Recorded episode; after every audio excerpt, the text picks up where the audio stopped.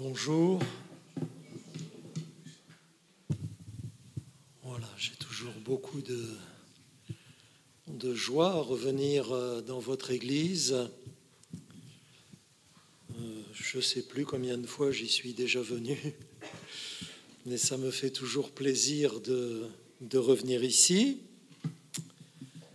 et de partager avec vous ce que le, le, Seigneur met sur mon cœur spécifiquement euh, pour vous.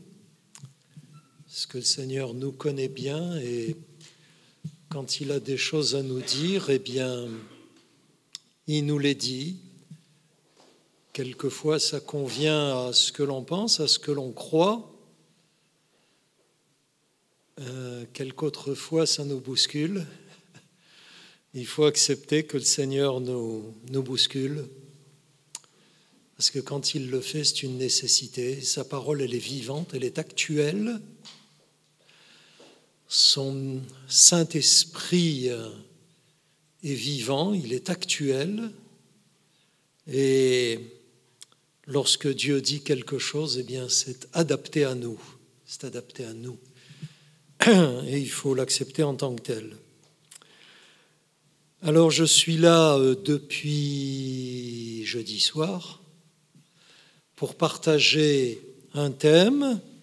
Ce thème, ça avait été annoncé, autant que je sache, c'est relever les défis. Et jeudi soir, nous avons vu ensemble le défi de la foi,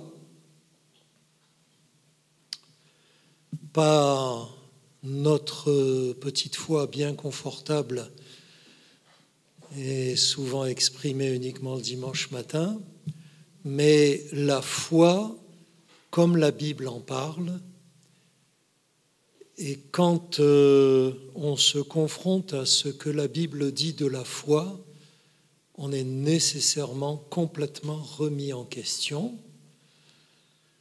Et si l'on accepte la parole de Dieu et si on en accepte de nous regarder en face, eh bien, on, entame un nouveau pas dans la foi.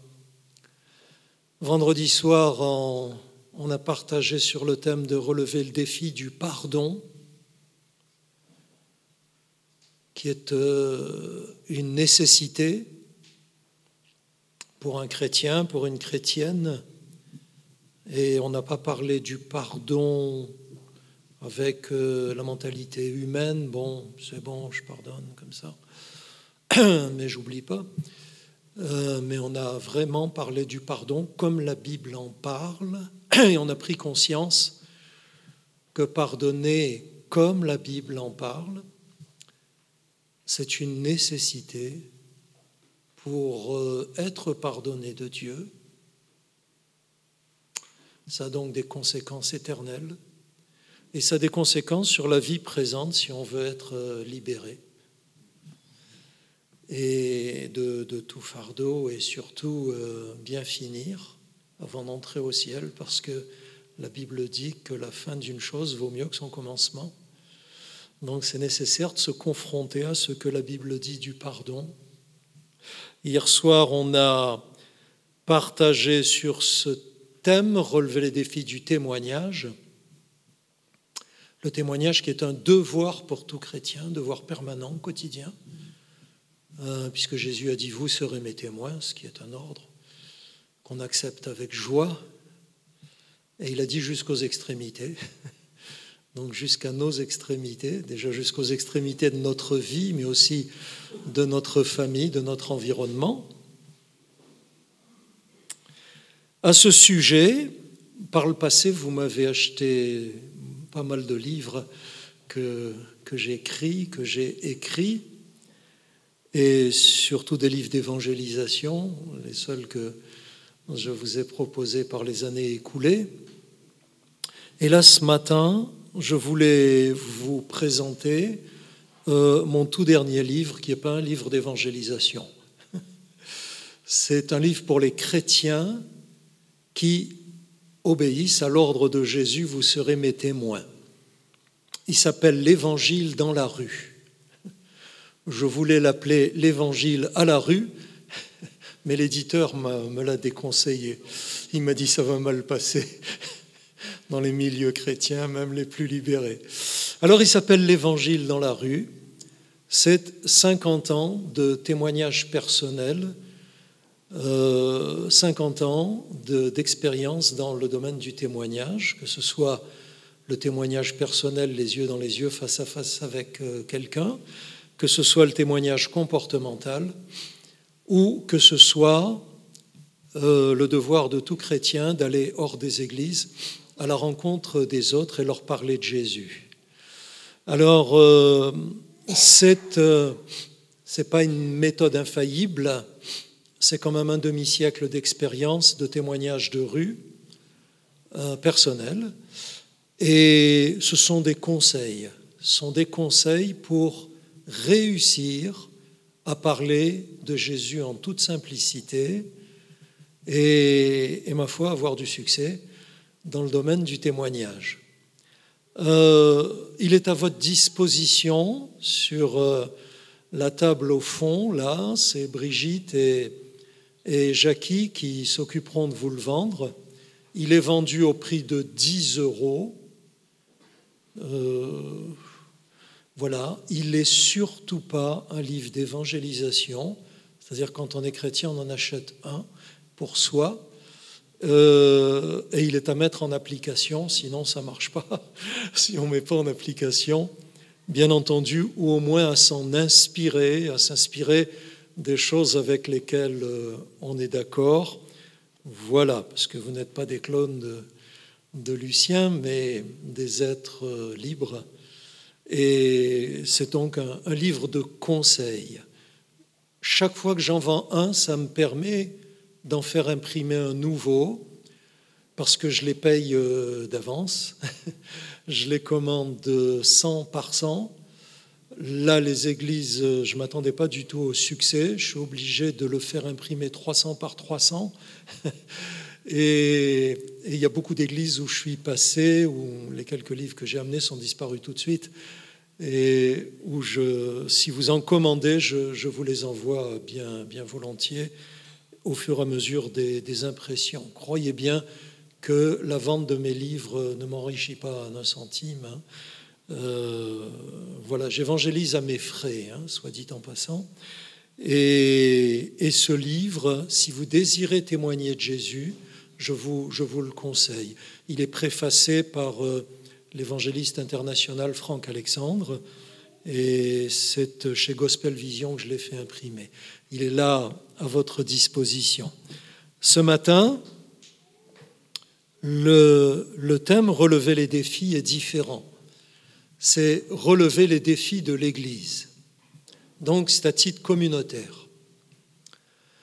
Euh, vous imaginez que si on devait parler de tous les défis qui sont lancés euh, aux églises aujourd'hui, il faudrait beaucoup plus qu'un seul culte, il faudrait deux semaines euh, en continu. Donc ce matin, je vais parler de deux défis actuels lancés aux églises. On, pourrait parler des défis euh, des sectes, des fausses doctrines, etc.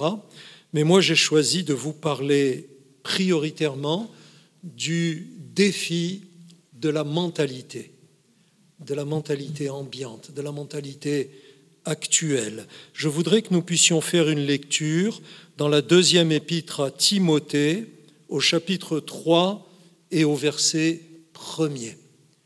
Voilà, je me réjouis toujours quand je vois les chrétiens venir avec leur Bible, parce que c'est biblique et parce que c'est la parole de Dieu, et que quand on la lit ensemble, elle s'imprègne mieux dans nos cœurs. De Timothée, la deuxième épître de Paul à Timothée au chapitre 3, au verset 1er, nous lisons ceci. Sache que dans les derniers jours, il y aura des temps difficiles, car les hommes seront égoïstes, amis de l'argent, fanfarons, hautains, blasphémateurs, rebelles à leurs parents, ingrats, irréligieux, insensibles, déloyaux, calomniateurs, intempérants, cruels, ennemis des gens de bien, traîtres, emportés, enflés d'orgueil, aimant le plaisir plus que Dieu, ayant l'apparence de la piété, mais reniant ce qui en fait la force. Éloigne-toi de ces hommes-là. Dans les derniers jours, nous y sommes. Si on devait mener une, étude sur, euh, sur les derniers jours, eh bien, on verrait que nous y sommes. Vous savez que dans la Bible, il y a une distinction entre les derniers temps et les derniers jours. les derniers temps, c'est le, le temps dans lequel nous vivons. On dit que c'était mieux dans l'ancien temps, mais ce qui est ancien est passé. Nous vivons dans cette époque, c'est là que Dieu a voulu que nous vivions. Mais comme aujourd'hui, nous vivons là actuellement le premier jour du reste de notre vie, eh bien tout ce qui est devant nous sont les derniers jours que nous vivons. Et la parole de Dieu dit de racheter ce temps, ces jours que nous vivons, parce qu'ils sont très courts. Nous ne savons pas combien il nous en reste, et donc il faut les exploiter. Il faut les exploiter. C'est David qui disait Apprends-nous à bien compter nos jours, apprends-moi à bien compter mes jours. Et dans ces dans ces derniers jours, eh bien, ce n'est pas moi, c'est la Bible qui dit que les hommes sont égoïstes. Je ne sais pas si vous pouvez contester cela, mais ça correspond très très bien à notre actualité. Amis de l'argent, rebelles à leurs parents, irréligieux, les églises traditionnelles sont vides. Hein. Insensibles. C'est-à-dire que on en a tellement vu, on est tellement matraqué par les médias concernant des choses très dures euh, qui se passent dans le monde, que notre cœur a été vacciné et que maintenant nous sommes insensibles je vais vous dire euh, quelque chose. Il y a 50 ans de cela, quand je prêchais la croix, les gens, les non-chrétiens et les chrétiens pleuraient dans l'Église. Aujourd'hui, quand je prêche la croix à tous les auditoires où je passe, quelle que soit l'intensité que j'y mets, je vois des visages fermés, impassibles et des yeux secs, parce que nous sommes devenus insensibles, vaccinés, alors ceux du dehors, ennemis des gens de bien. Bien, je pense que vous savez l'opposition qu'il y a au christianisme évangélique. Vous, vous êtes dans une monarchie, nous, nous sommes dans un pays laïque, et je vous promets que ce n'est pas exactement facile pour les, pour les chrétiens évangéliques, ennemis des gens de bien, aimant le plaisir plus que Dieu. C'est vrai ou pas? Ça, c'est la mentalité ambiante. Et pour l'Église, c'est un défi à relever parce que malheureusement, partout où nous passons, nous constatons que la mentalité extérieure influence la mentalité de l'Église. la mentalité du monde, elle est radicalement opposée à la mentalité de Dieu. Ce n'est pas parce que le monde a des modes que nous devons les copier sur tous les plans. Ce n'est pas parce que ceux qui détiennent le pouvoir des médias, alors que nous, non, ceux qui peuvent faire entendre leurs paroles dans un pays, dans un continent, dans un monde entier, disent que c'est vrai, que c'est la vérité absolue.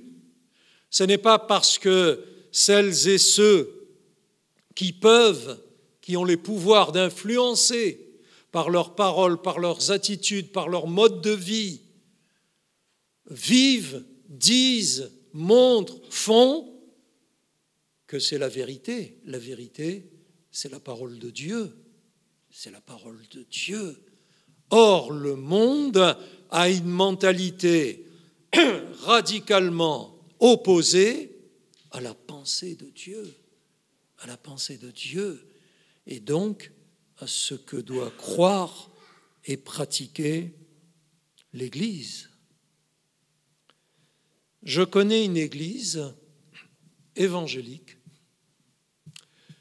importante, où si vous voulez impressionner les autres, il faut venir avec la plus grosse voiture que vous pouvez.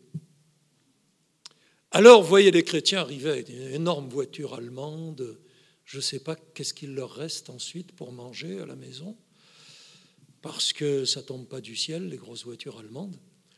Et récemment, euh, je rencontre un de ses bien-aimés qui, à peine lui ai-je dit bonjour, m'a dit T'as vu ma nouvelle voiture? Elle en jette, hein? C'est sûr que moi, mon C-Max à côté, euh, avec euh, les milliers, dizaines de milliers de kilomètres que je fais tous les ans, il n'en jette pas beaucoup. Mais vous savez, je vais vous dire, la voiture, c'est le dernier de mes soucis. Hein, parce que votre grosse voiture allemande, elle ne vous amènera pas au ciel.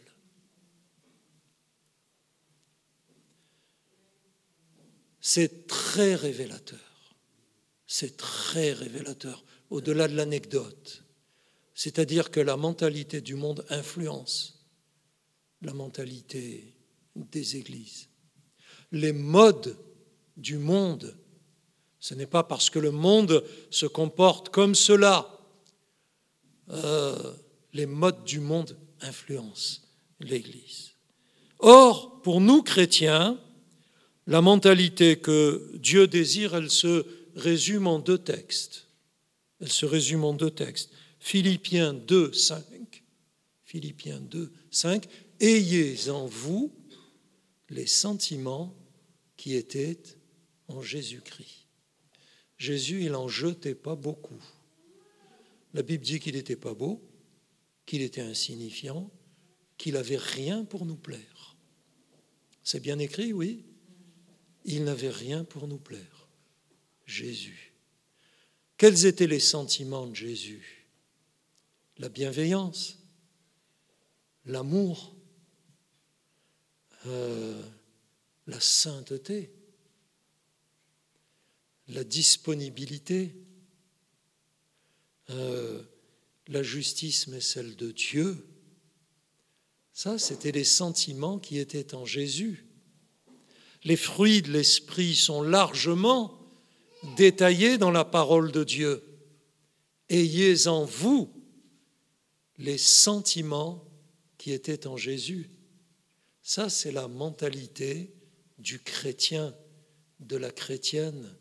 Pas des sentiments qui éteignent notre personnalité. Dieu n'a pas fait de nous des végétaux, des légumes, il a fait de nous des êtres avec une personnalité. On n'a pas tous la même, ne sommes pas des clones les uns des autres mais la mentalité que Dieu veut pour nous sont les sentiments qui étaient en Jésus. Galates 5, 22. Je ne résiste pas au plaisir de vous le lire. Galates 5, 22. Qu'est-ce qu'il y a écrit là? Le fruit de l'esprit, c'est l'amour, c'est la joie, c'est la paix, c'est la patience, c'est la bonté, c'est la bienveillance, c'est la foi, c'est la douceur, c'est la maîtrise de soi. La loi n'est pas contre ces choses. Ceux qui sont à Jésus-Christ ont crucifié la chair avec ses passions et ses désirs. Si nous vivons par l'Esprit, marchons aussi selon l'Esprit. Voilà l'ambiance de l'Église. Voilà l'ambiance du chrétien, de la chrétienne, l'amour. Et là, dans le texte original, c'est cette qualité d'amour que Dieu a pour nous. La joie, mais pas celle qui nous coûte cher parce qu'on cherche désespérément au travers d'événements, de spectacles, de loisirs, de, à acheter de la joie. La joie divine, elle ne se paye pas. La paix, la paix avec les autres, mais la paix avec Dieu et la paix avec soi-même. J'ai une pensée qui me traverse concernant le pardon. Je pense que certains ont besoin aussi de se pardonner à eux-mêmes et que certains ont besoin de pardonner à Dieu. Parce que quand on est dans la difficulté, dans l'épreuve, dans l'incompréhension de longue durée, ben, l'ancienne phrase qui n'a pas encore été crucifiée revient, qu'est-ce que j'ai fait? Qu'est-ce que j'ai fait à Dieu pour mériter ça? Peut-être certains ont-ils besoin de pardonner à Dieu. La patience. Ah, il vous en faut pour m'écouter. Hein la bonté. La bienveillance, c'est ce sentiment qui est au-delà de la bonté. C'est-à-dire, j'ai été bon avec telle personne, eh bien, je vais aller au-delà et quand je l'accueillerai, ce sera avec un bon préjugé. Et pas un préjugé en fonction de son look, en fonction de sa couleur, en fonction de sa condition financière, ou en fonction du passé, de ce qu'il m'a fait, de ce qu'il ou elle a été. La bienveillance va au-delà. La foi, pas la foi pour être sauvé, ça fait longtemps qu'on a accepté Jésus comme notre sauveur, mais la foi pour croire malgré tout, malgré le quotidien qui est peut-être pas facile, malgré la réalité visible, la douceur. Vous savez que la Bible dit que votre douceur soit connue de tous les hommes. Une chrétienne de 50 ans de conversion m'a répondu Oui, mais moi je suis comme je suis. Et moi je lui ai répondu Ben tant pis pour toi. Et oui, parce que je sais que c'est douloureux d'être crucifié, mais c'est un travail. C'est un travail. Hein. La douceur, et la Bible ne donne pas un conseil, hein, elle donne un ordre, hein, que votre douceur, c'est impératif soit connue de tous les hommes, de tous les hommes. La maîtrise de soi.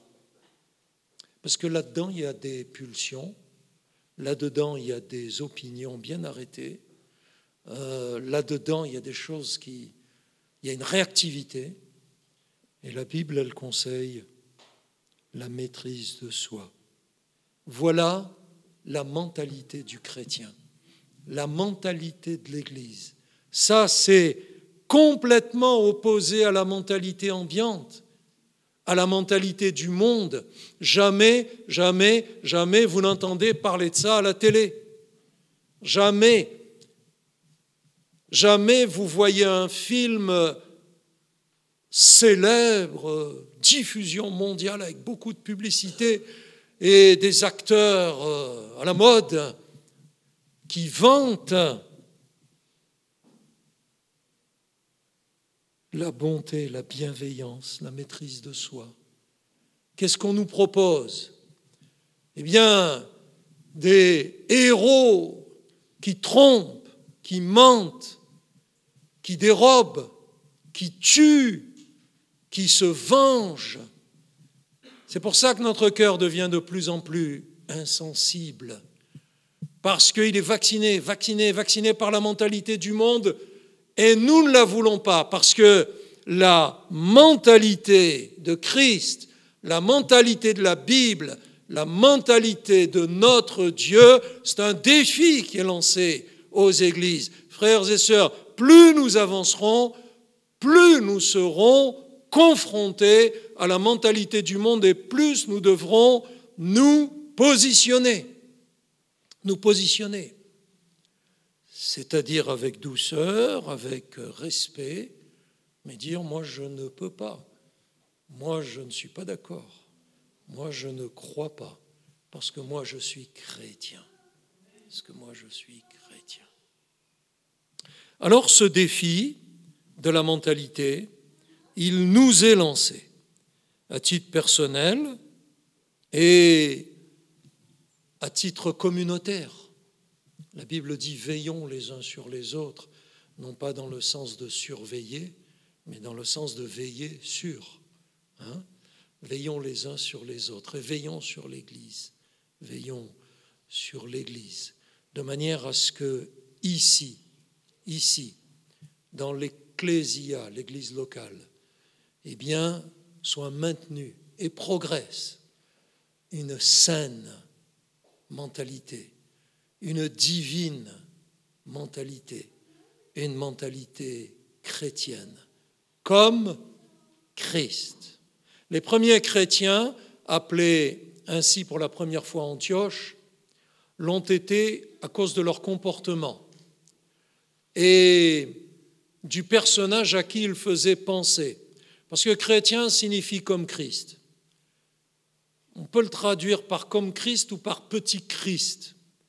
Vous voyez, non pas dans le sens petit Jésus, mais dans le sens j'ose pas me comparer à la stature de Jésus. Alors on va dire comme Christ, mais ils ne se sont pas eux-mêmes dénommés comme Christ, chrétiens, sont ceux de l'extérieur qui ont dit ils sont comme Christ. Et quand vous regardez, ils étaient en opposition complète avec la mentalité ambiante.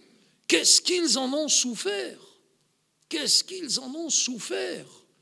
Mais ils ont tenu bon. Mais ils ont tenu bon. Ils ne se sont pas laissés influencer. Avec quel respect Pierre et Jean ont dit au Sanhédrin Écoutez, nous on accepte votre autorité, mais nous ne pouvons pas. Nous ne pouvons pas accepter ce que vous dites parce qu'on marche avec Christ. Ils étaient comme Christ. Et le défi nous est lancé, est-ce que tu es comme Christ? Est-ce que tu es perçu comme Christ? Est-ce que tu te comportes comme Christ? Est-ce que tu penses comme Christ? Est-ce que tu vis comme Christ? Ah oui frère, mais c'est dur. Je suis seul converti dans ma famille. Euh, euh, dans mon travail, euh, on se moquerait de moi, dans mon école. Oui, c'est un défi. C'est un challenge.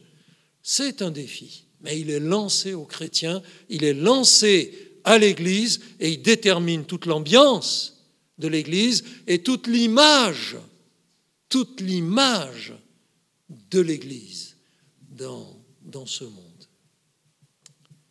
Le défi de la mentalité. Je laisse le Saint-Esprit vous aider à développer. Le deuxième défi dont je voudrais vous parler, c'est le défi de la persévérance. Pour cela, j'ai préparé un texte dans l'Épître aux Hébreux, au chapitre 10, au verset 35, si vous voulez le chercher.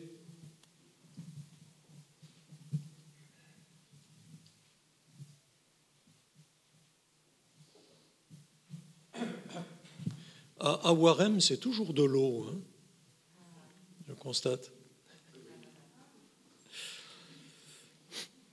Hébreux chapitre 10, verset 35.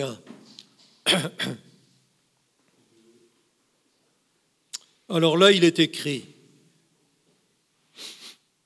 encore un peu, un peu de temps, celui qui doit venir viendra, et il ne tardera pas. Et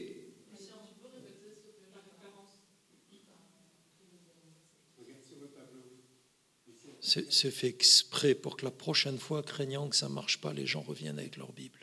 C'est Hébreu 10, 35. Oui, parce que je n'ai pas lu tout le contexte. Alors, alors on, va, on va un petit peu remonter. J'ai choisi les phrases qui m'intéressaient en fait.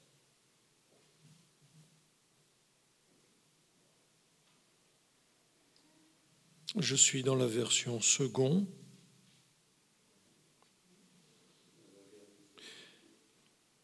Oui, je me suis mis à lire que ce qui m'intéressait.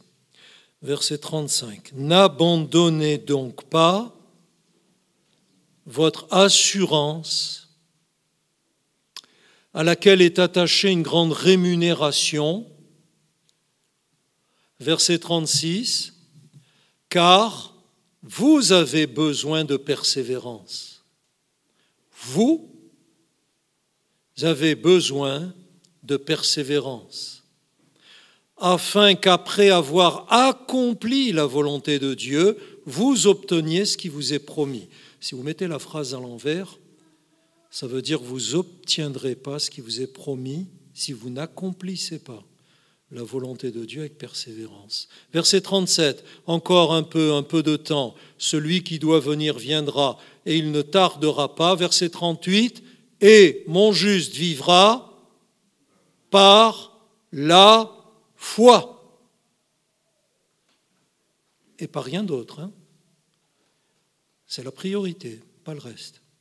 Mais s'il se retire, mon âme ne prend pas plaisir en lui. Nous, nous ne sommes pas de ceux qui se retirent pour se perdre, mais de ceux qui ont la foi pour sauver leur âme.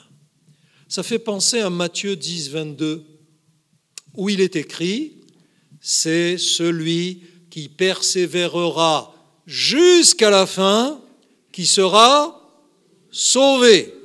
Allez, on analyse et on inverse. Celui qui ne persévérera pas jusqu'à la fin ne sera pas sauvé. Vous vous, souvenez de ces paroles de Jésus hein?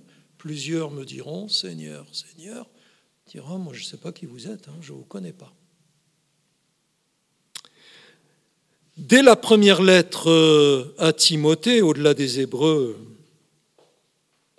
Paul écrit ceci, c'est Timothée 4.1, l'Esprit dit expressément que dans les derniers temps, quelques-uns abandonneront la foi. Il y a là un défi qui est lancé, c'est celui d'aller jusqu'au bout. Je ne sais pas si je l'ai déjà fait ici, mais ça fait rien. On est aujourd'hui entre nous. Je vais vous raconter une petite anecdote personnelle quand j'étais adolescent. Quand j'étais adolescent, j'étais extrêmement sportif et euh, je faisais partie d'une équipe de handball, d'une équipe de volleyball et euh, je courais. Je faisais, à l'époque, on disait du cross, donc euh, vous voyez, je participais à des concours régionaux de courses de longue durée. Et une certaine fois, autant que je me souviens, j'avais 14 ans, et il y avait eu, là où j'habitais, la région où j'habitais, euh, le, concours des collèges. Et moi, je pensais qu'on serait une cinquantaine, et je me disais, euh, j'ai l'habitude, je suis bien entraîné, j'aurais pas trop, trop de difficultés. Et quand j'y suis arrivé, on était 500 en fait, 500 jeunes à participer à la même course. Et elle était longue et je me suis retrouvé au milieu de centaines de jeunes. Là, les organisateurs avaient du mal à canaliser tous ces jeunes et je ne suis pas retrouvé au premier rang. Je tenais pas à y être d'ailleurs parce que quand la course commence et que vous êtes au premier rang, il y a une telle poussée derrière vous que plusieurs tombent et que ben, les autres y passent, hein, ils vous passent dessus. Et alors je voulais pas y être, je me suis mis, je me suis mis au milieu, puis je me suis dit je rattraperai après. J'ai l'habitude de courir, je suis sportif, pas de problème. Et, et on a démarré. Et là d'où on a démarré, on ne pouvait pas voir le but, c'était beaucoup trop loin. Hein. Et vous savez comme c'est, il y a cette ambiance, il y a des centaines de jeunes, là ça pousse, ça court, ça se bouscule. Il y a tout le premier rang ou les deux premiers rangs qui sont effondrés, qui sont partis tous azimuts. On a fait comme on a pu, mais moi je me souviens, j'ai sauté au-dessus de, de, jeunes qui étaient par terre et tout. Et puis après, ben, il y a la course. Alors il y a le premier souffle. Alors là, c'est bien, mais vous sentez que dans quelque temps, ça va se bloquer là ici. Il faut avoir des techniques pour trouver le second souffle, mais faut du temps. Et, c'est comme ça qu'au bout d'un kilomètre, euh, un kilomètre et demi, vous en voyez qui sont sur le bord de la route, prioritairement ceux qui fument, tant pis pour eux, et ensuite ceux qui ne sont pas suffisamment entraînés, ils sont là au bord en train de, de cracher leurs poumons. Et, et voilà, puis il arrive le second souffle, et là je me mets à remonter la file, et des dizaines, et des dizaines, et des dizaines, et des centaines, et je remonte, je remonte, je remonte. Et alors que je commence au loin à entrevoir le, le but, eh bien là je me rends compte que je suis dans les septièmes, huitièmes, et que devant il y a un gars qui est réputé, et que ça va être difficile parce qu'il mène la course, le jeune là, et il est costaud, il est sportif, et moi je me fixe d'être deuxième, d'être lui. Je me le mets dans ma tête parce que lui, je sais que ce sera très dur. Alors je remonte, je remonte, je remonte. Et comme je me retrouve dans les quatrièmes à peu près, et que là maintenant le but est à notre portée, on le voit, les autres, ils sont loin derrière, plus personne peut nous inquiéter. Comme je le vois, je vois aussi euh, que sur les bords, il y a plein de parents, il y a plein de parents qui sont là derrière les, derrière les barrières et qui nous encouragent, etc. Et là, au moment où vraiment je, je vais, je vais atteindre l'objectif, je vois un adulte qui quitte l'endroit où sont les parents, il enjambe la barrière, il se met au milieu de la piste comme ça et il dit, vous pouvez vous arrêter, ça y est, c'est terminé, vous pouvez vous arrêter. J'avais 14 ans, c'était un adulte, je l'ai cru et je me suis arrêté. C'était le père du premier.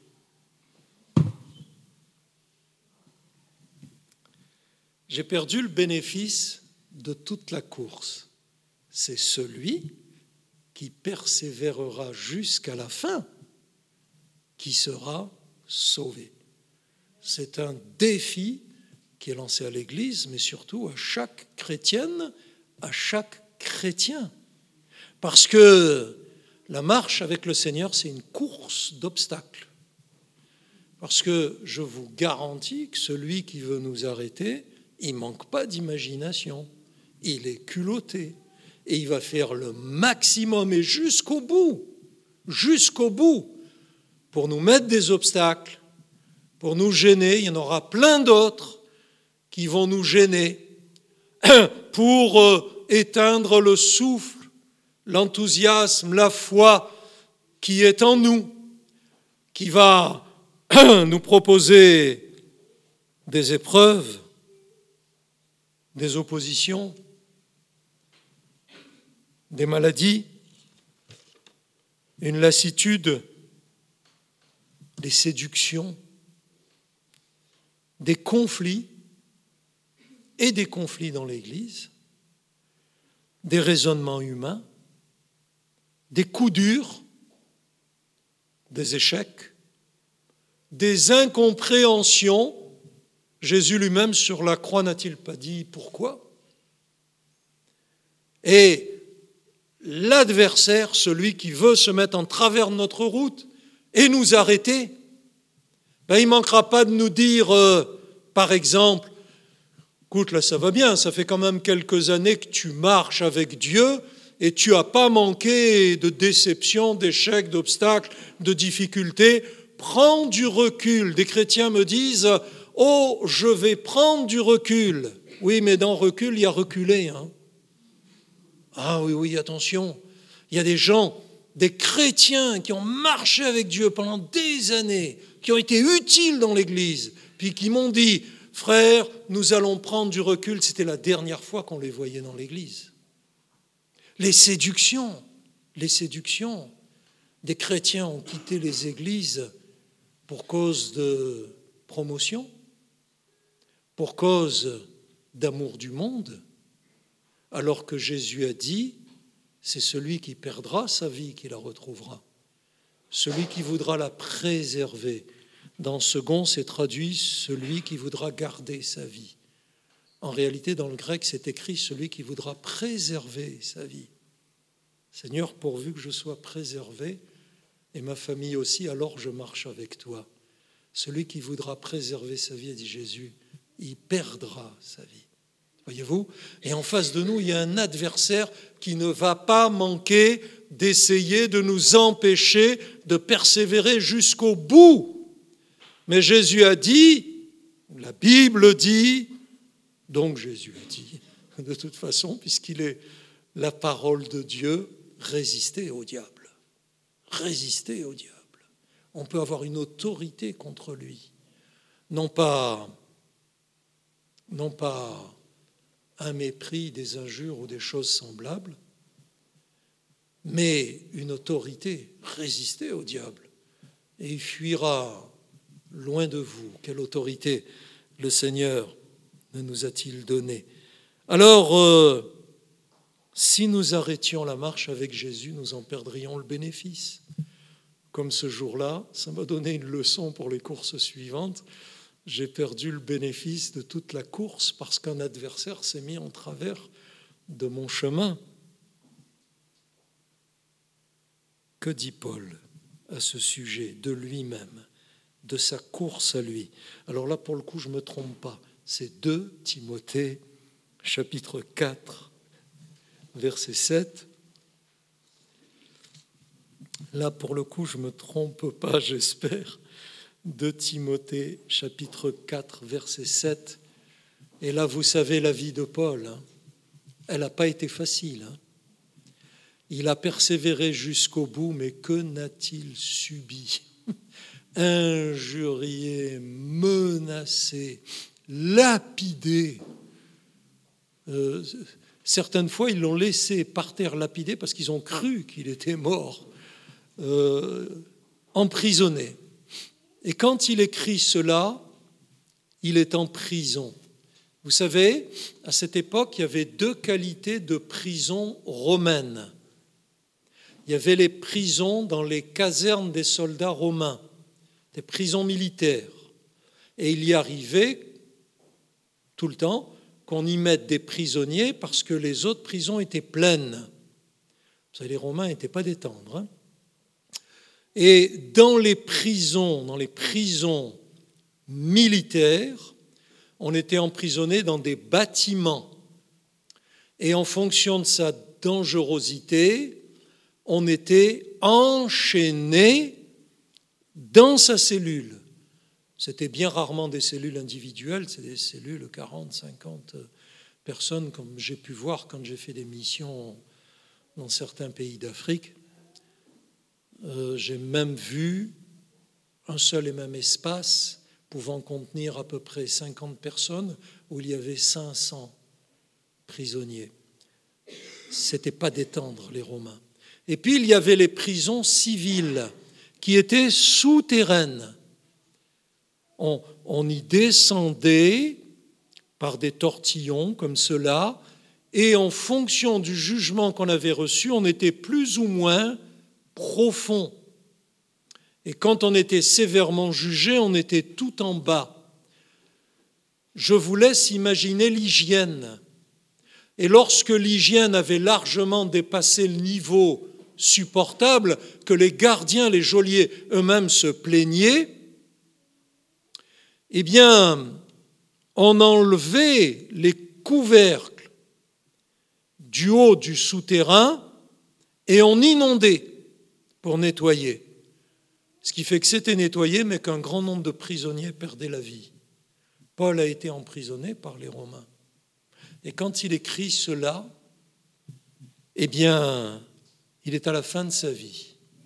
Il ne sait pas qu'il va finir tragiquement, mais il est à la fin de sa vie. Et il écrit, J'ai combattu le bon combat. J'ai achevé la course. Lui, il l'a achevé malgré toutes les oppositions qu'il a eues. J'ai gardé la foi. Désormais, donc il y a j'ai combattu, il y a un passé, maintenant il y a un avenir.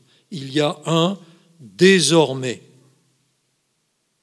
La couronne de justice m'est réservée. Le Seigneur, le juste juge, me la donnera dans ce jour-là, et non seulement à moi, mais encore à tous ceux qui auront aimé son avènement. Vous aurez noté, achever, garder. C'est le défi de la persévérance, jusqu'au bout. Paul peut dire, ça y est, c'est bon, j'ai persévéré jusqu'au bout. J'ai achevé et j'ai gardé. Et parce que je suis allé jusqu'au but, désormais, la couronne m'est réservée. Mais il n'a jamais, jamais, jamais écrit cela avant. Jamais. Parce que la fin d'une chose vaut mieux que son commencement, d'après la Bible et que Jésus a dit, c'est celui qui persévérera jusqu'à la fin qui sera sauvé. Ça, c'est un vrai défi pour nous, frères et sœurs. C'est un vrai défi. Je partage, je compatis toujours beaucoup aux épreuves des uns des autres. J'ai une réelle compassion pour les frères et les sœurs qui souffrent. J'en sens qui souffrent réellement parce que il arrive qu'à 3 heures du matin, on soit réveillé par le téléphone d'un bien-aimé, d'une bien-aimée qui désire que l'on prie pour son fils qui a un rhume, quoi. Euh, mais je compatis toujours à celles et ceux qui souffrent, parce que nous partageons les souffrances de Christ. Et même si nous n'en parlons jamais, que nous ne laissons pas paraître les choses, que dans notre propre Église, l'immense majorité ne savent pas ce que nous vivons. Et je vous promets que ce que nous vivons, en tant qu'évangéliste et épouse d'évangéliste et enfant d'évangéliste, eh bien, on ne le souhaite pas, le souhaite pas aux autres. Hein. C'est aller jusqu'à ce qu'on fasse un conseil de famille et qu'on dise à nos fils, si vous désirez moins souffrir, nous pouvons arrêter notre ministère. Et nos fils nous ont dit, jamais, papa, jamais. Quoi que nous souffrions, va jusqu'au bout répand le message de l'Évangile. Et maman, soutiens-le. Voyez-vous, c'est pour ça que je compatis. Mais Paul, alors, vous imaginez, mais vous imaginez, pour persévérer jusqu'au bout et pour réussir à écrire, j'ai achevé la course et j'ai gardé la foi. C'est le défi qui nous est lancé. Frères et sœurs, quelles que soient les conditions, au niveau de la compassion, oui, on peut comprendre. Mais au niveau du salut, il n'y a pas d'excuse à ne pas persévérer jusqu'à la fin. Et vous verrez, plus ça ira, plus ça ira, plus nous aurons des oppositions et des difficultés. Ça, ira, Jésus a dit, c'est par beaucoup de tribulations qu'il nous faut entrer dans le royaume de Dieu par beaucoup de tribulations. Tribulation, ça veut dire épreuve qui secoue, qui secoue, voyez-vous. Mais le défi nous est lancé. Aussi bien le défi d'avoir la saine mentalité, les sentiments qui étaient en Jésus, quoi qu'il se présente, quoi qui arrive, quel sentiment Jésus? Il a ouvert ses bras hein, et il a pardonné et jusqu'au bout. Père, pardonne-leur. Euh, que le défi de la persévérance, de celui qui est enraciné profondément et dans le roc et que rien ne réussit à détourner ni à empêcher. C'était les défis que le Seigneur avait mis sur mon cœur, que je voulais partager avec vous ce matin. Je sais que le discours n'est pas populaire, qu'il n'est pas la mode, et qu'on préfère, qu'on préfère, quand on nous dit euh, il va y avoir euh, euh, un groupe de chants célèbres qui va venir. Alors là, vous voyez les chrétiens arriver par milliers. Il va y avoir une conférence sur les prophéties apocalyptiques. Alors là, il y a tous les mystiques des églises qui arrivent. Et, le frère va prêcher sur l'amour, etc., etc. Mais là, ce sont des défis qui nous sont lancés. Le défi de la foi, le défi du pardon, le défi du témoignage, le défi de la mentalité, le défi de la persévérance, et c'est le Seigneur qui nous lance les défis. Ce n'est pas un évangéliste de passage, c'est le Seigneur qui nous lance les défis. Et moi, ces défis-là, je les ai déjà pris à titre personnel. À titre personnel. Et je prie que le Saint-Esprit m'aide à aller jusqu'au bout, comme je prie que le Saint-Esprit vous aide à aller jusqu'au bout. Que Dieu vous bénisse. Que Dieu vous bénisse. Amen. Alors on se recueille. Oh, vous savez, si vous voulez applaudir Jésus, je vous empêcherai jamais. Lucien, oubliez-le. Mais là, je vous invite à, vous recueillir, s'il vous plaît, et à prier le Seigneur pendant, pendant un instant. Après ce que je viens de dire, je vais demander un vrai recueillement c'est-à-dire le fait de se retrouver seul à seul avec Dieu dans son cœur et dire aussi que si en, apparence mes, paroles ont déplu à quelqu'un ou ont blessé quelqu'un, je vous pardonne je vous demande pardon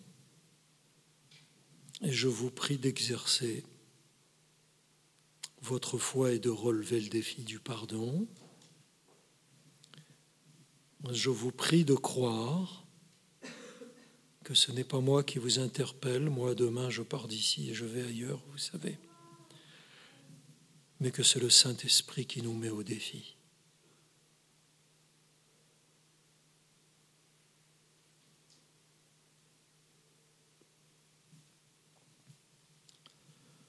Notre Père, nous savons que nous vivons des temps vraiment très particuliers, dans un, continent, dans des pays francophones, dans la mentalité particulièrement aux antipodes de la mentalité de Dieu, parfaitement décrit par euh, l'apôtre Paul dans ce que nous avons lu tout à l'heure. Nous savons, Seigneur, que c'est là que nous sommes chrétiens, c'est là que nous sommes intégrés dans une Église, c'est là que nous exerçons, que nous vivons, et en dehors de l'Église, c'est là où chaque jour tu permets que nous évoluions dans l'environnement que tu veux, toi Seigneur, sur le chemin que toi tu permets pour nous. Et Père, c'est pourquoi nous avons tellement, tellement, tellement besoin du secours de ton esprit. Cet esprit dont Jésus a dit, il vous conduira dans toute la vérité. Il prendra de ce qui est à moi, il vous le donnera. Cet esprit dont tu as dit qu'il était la puissance pour le témoignage. Et cet état d'esprit, ces sentiments qui étaient en Jésus, ces fruits puisque c'est aux fruits que l'on reconnaît l'arbre, pas aux prétentions, mais aux fruits. Pas aux pratiques, mais aux fruits. Seigneur, nous désirons relever les défis qui nous sont, à titre personnel, lancés aujourd'hui et les défis qui sont lancés à l'Église. Nous ne voulons pas nous défiler. Nous ne voulons pas nous efforcer d'avoir une vie de chrétien confortable, occasionnel, dépendant du bien-être ou des circonstances. Mais nous voulons affronter ces défis, Seigneur, quoi qu'il nous en coûte, pourvu que toi, tu sois honoré par nos vies et glorifié dans ton Église. Père, au nom de Jésus, ton Fils, notre bien-aimé Sauveur, donne-nous d'affronter le défi de la foi qui croit contre les apparences et qui voit au-delà. Le défi du pardon qui aime comme si jamais rien ne s'était passé. Le défi du témoignage dans la famille, dans le voisinage, sur les lieux d'activité, dans l'environnement, dans la ville, dans le quartier, dans le pays. Le défi de la mentalité. Ma mentalité refuse de se laisser influencer par le monde et ne veut être influencé que par la parole de Dieu. Et le défi de la persévérance. Je sais que ma chair est faible et qu'à titre personnel et humain, je ne saurais résister. Mais je sais que si je garde ma main dans la main de Jésus, j'irai jusqu'au bout. Et que là, j'aurai un désormais j'aurai un avenir éternel et je partagerai la couronne. Alléluia. Seigneur, merci de bien vouloir instruire bien mieux que moi, enseigner bien mieux que moi ces chers frères et sœurs, ces bien-aimés. Et Seigneur, permets que ton Saint-Esprit les assiste, les conduise, les aide, et que pas un, pas une ne se perde, ne se retire, ne prennent quelque recul que ce soit, mais au contraire progressent, grandissent, gagnent, conquièrent et parviennent jusqu'au bout. Père, je te le demande au nom de ton Fils Jésus et par la foi, je le crois, je le vois et je t'en remercie et je t'en glorifie de tout mon cœur. Amen. Amen. Que Dieu vous bénisse. Merci pour votre accueil. Je me suis réjoui de passer quelques jours euh, avec vous. Euh, voilà, je, pars, mais vous savez que mon cœur est en Belgique. Bien sûr, il est dans ma propre Église, il est dans mon propre pays qui a tellement besoin d'être évangélisé, il est aussi en Belgique et il est aussi à Ouarem. Que Dieu vous garde et vous bénisse.